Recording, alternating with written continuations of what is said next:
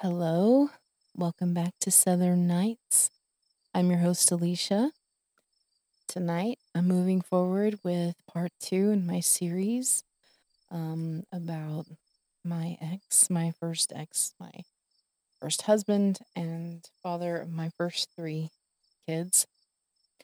Um, again, I'm going to state that this really, these things really happened and and there as I recall them. Um, this is part of my life, part of my children's lives. It's part of our story. And with that in mind, if you do write me, have any comments or questions, please keep it nice and cordial. And remember that I was just 17, turning 18 when we got together and yeah, just keep that in mind that I have grown so much since then. And this is just me telling my story. Okay. So, where I left off before was that I was sick on my wedding night and um, yeah. So I have written this down again just like before, so I'll probably just read through it. Maybe I'll, you know, add more things in or as I read through, I might omit some things. I don't know. We'll just see how this goes. But part two, here we go. After our wedding night, I was fine. No more issues. Baby was acting okay. Don moved into my room at the house I grew up in. We started planning for our son's arrival. My parents dug out my old my baby crib, which was a Jenny Lynn something, something like that. My mom was proud of it.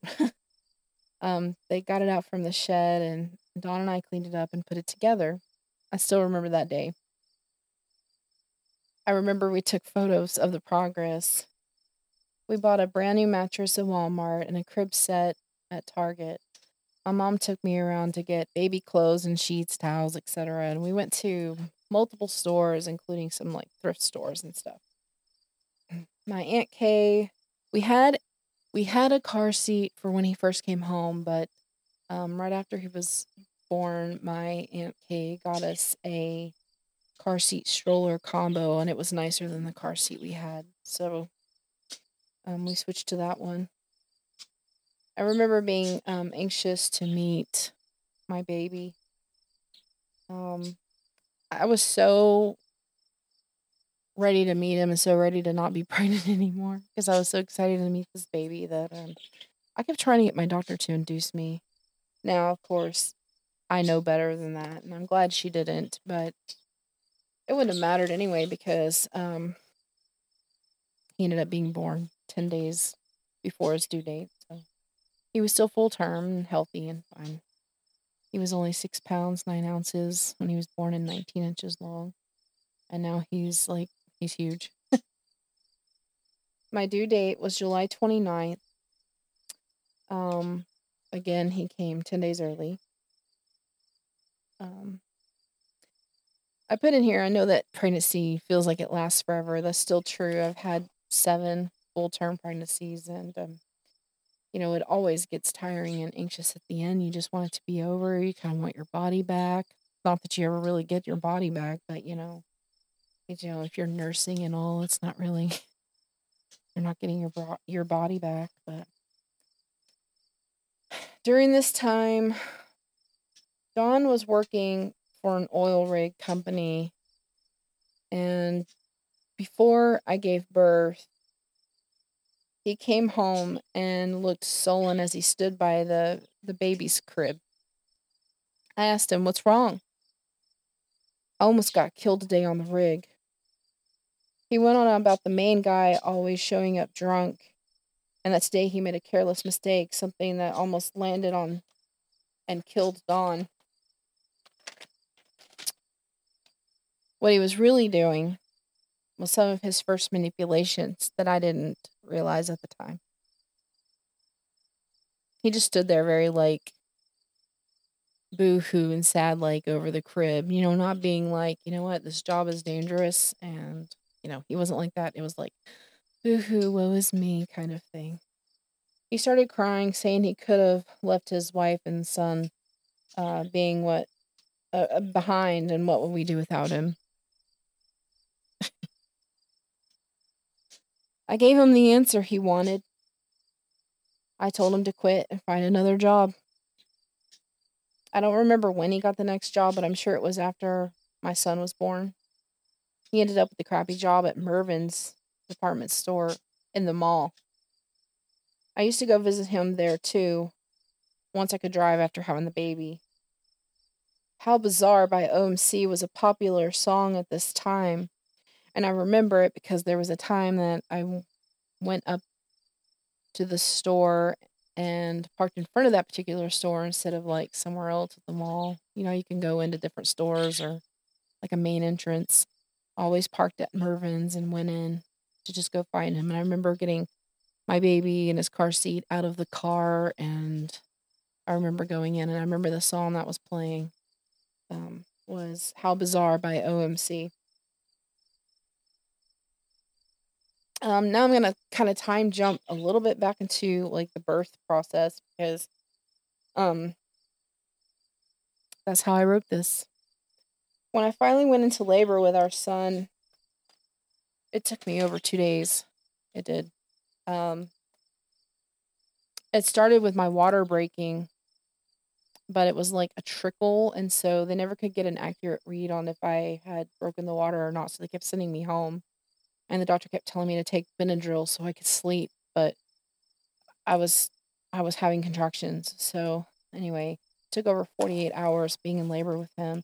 He was sunny side up, so he was face up instead of face down, and so his head wasn't putting pressure on the right places, so I had a lot of back labor and my cervix wasn't progressing very quickly.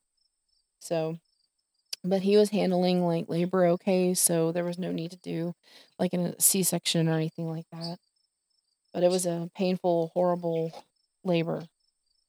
Um, they wouldn't give me an epidural until I was like seven or eight centimeters dilated. So that was terrible. I was exhausted.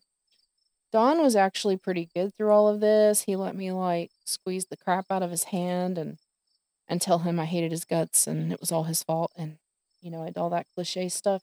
It really happened. um once I finally got to 10 centimeters, I could push. He came out so fast that the doctor almost missed him. Um, and then when our son came out, when they put him on me, his hand was in such a way where it looked like he was flipping the bird. And that was the only thing like Don could comment on. And um, it made my mom and I kind of mad. And uh, we side eyed him. And, and mom said, Oh my God, Don, He's a newborn baby. You know, like whatever. So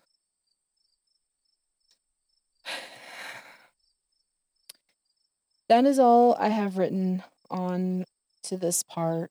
Um I felt like I should kind of stop there and I need to write some more. But this is where things start getting even more emotional for me because some things started to happen and cracks in the foundation were starting to show. And um, his manipulations and mind games and his own mental health, whatever is wrong with him, um, really started to come out once um, our son was born, my son was born, whatever. Um, and I will just get to that in part three. Um, because I have a couple of things that I will definitely be mentioning. And again, I'm going to restate that this this was something I really went through and my family really went through and there's there's so much there's so much because it's been so long now. It's been what 26, 27, I don't know, something like that years. And um and I've even gotten to places where I could move past all of it and forgive. And then when I did, I got bitten again. Um,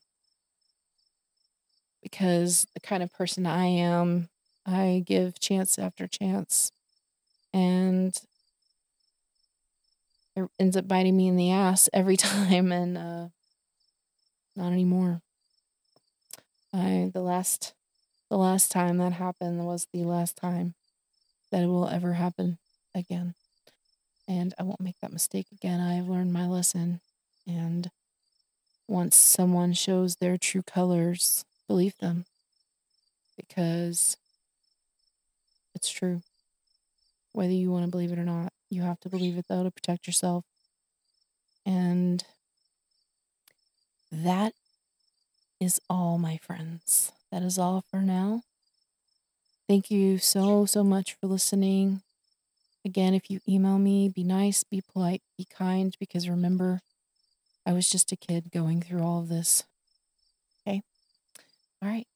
Bye for now.